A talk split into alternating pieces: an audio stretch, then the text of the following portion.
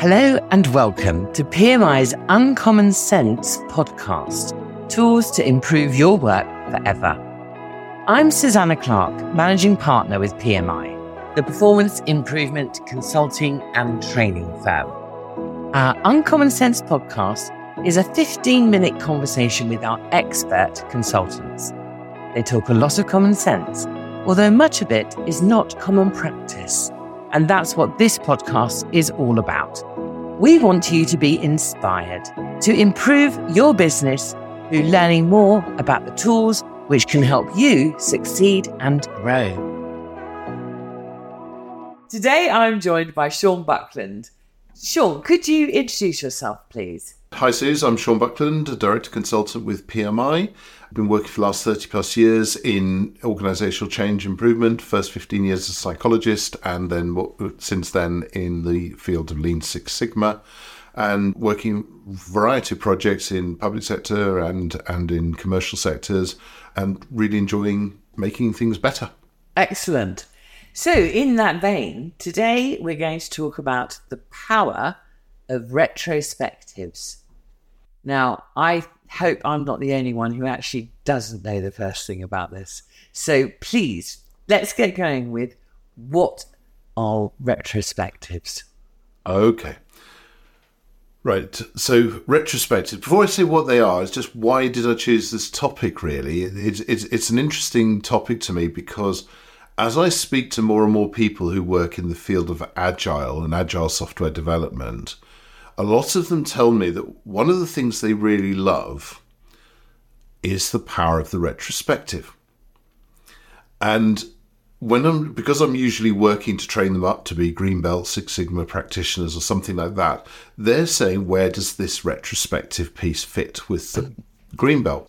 And that's what I think is is a very interesting conversation. So first of all, what is the retrospective?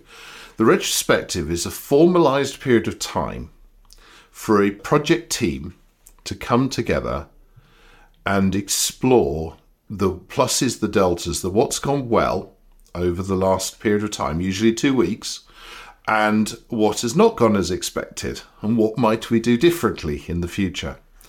And the reason why I think this is a particularly interesting topic is because in today's busy world where everything is all about the next thing, delivering, there's this growing understanding of the power of reflection to improve practice is, I think, a wonderful thing. And they do too, hence why they mention it. And when we look at the world of Lean Six Sigma, we know that underpinning it is this concept of plan, do, study, act.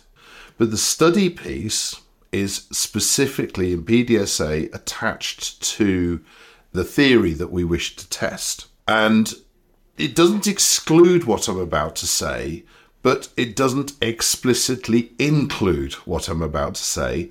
And that is the team taking the time to reflect on their own performance as an improvement team.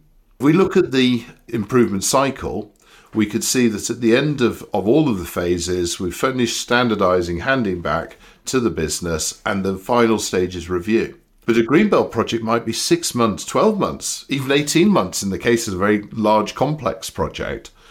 So, why would we wait 18 months to reflect on our practice? Maybe this is something we can think about. Now, I know that the way we teach the improvement cycle at the end of each phase, you know, as we come out, select priorities, learn about the process, and so on, we talk about putting in formalized reviews and they're stage gated, stop, go, do we carry on with the project as well? So it is in there, but I think there's something very powerful that says once or twice a fortnight, do we as a team just take the time to stop and reflect on are we doing the right things? Are we going about it in the right way? Are we making best use of the talents in the team? Do we even have the right team members? Do we need some additional resources, some different skills coming in? Do we need a new perspective on something because we're all now fully convinced that we're right about X? Maybe that's the time to go and check out check our theory out. I think there's a really interesting opportunity for Lean Six Sigma to build that way of thinking in formally as well. Yeah. And I don't know about you, but I do hear of people with projects who get so far down the line and things aren't going the way that they want them to. Maybe it's slow, maybe they can't get the right level of sponsor engagement, business as usual, getting in the way of them doing the work. There are a number of things. And, you know, my sense is of what you're describing, having conversations around some of those issues much earlier yeah would yeah. have potentially enabled them to either overcome them redirect their energy somewhere else and so on and so mm. actually get a much better result from the work they're doing. Exactly that, Sus. Yes. And I think there's a really crucial word here, and that's one I've already used, and that's the word permission. Without it being a formalized part of the process, it's very easy for people to see this as non value add time. So let's just test that theory for a moment. What is the value add of a retrospective? And I think just building on what you were just saying there, Suze, if the team has gone off track in any way, the longer they leave it before they address it, the more waste they've built into the project. Potentially fatally so, because we know that waste in projects it's it's uncomfortable, it's painful, and it can often lead to um, negative views towards the whole project overall, from within the team or outside of the team. So that's the obvious one. But there's also the element of how well do the team know each other. Very often in work, the definition of a team can be quite loose. This is a group of people who've been stuck in a room together and told to get on with it, for example.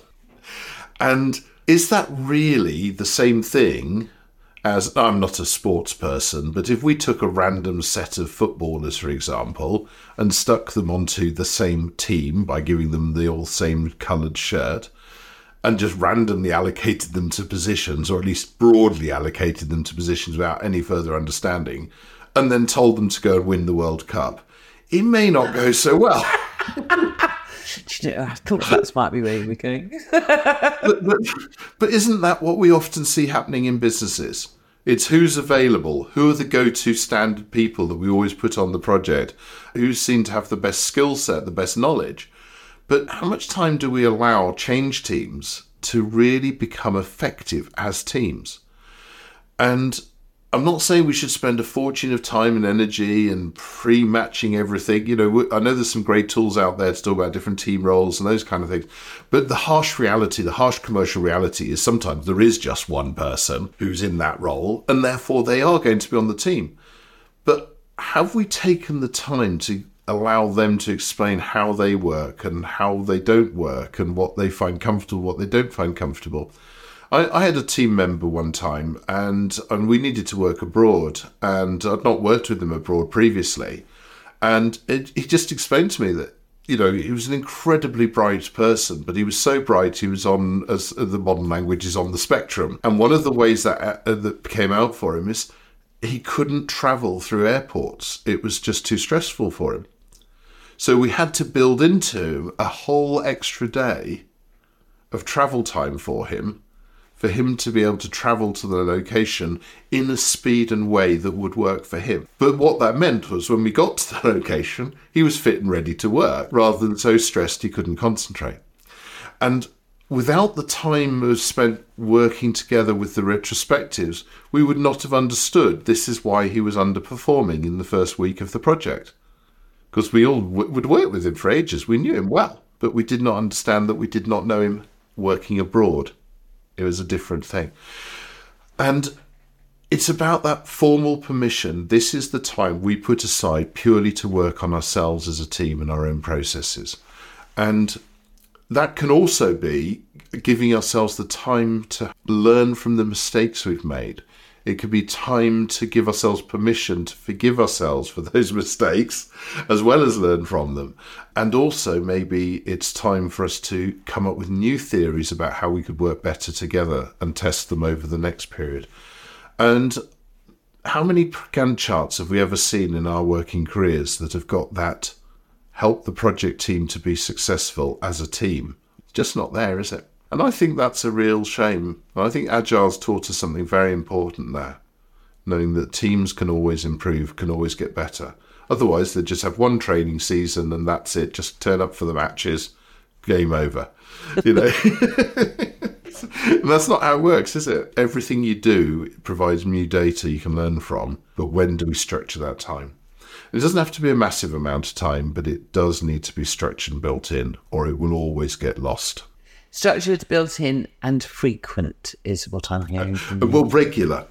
Regular. Frequent is dependent, in my opinion, on this on the urgency of the problem you're trying to fix. Okay. If you've got a team that's under high pressure, high stress, and has got a lot to deliver very quickly, then yes, frequent would be a very good idea because we need to let manage the stress rapidly. Even though, ironically, that puts more pressure on people because it takes more time if you're meeting frequently.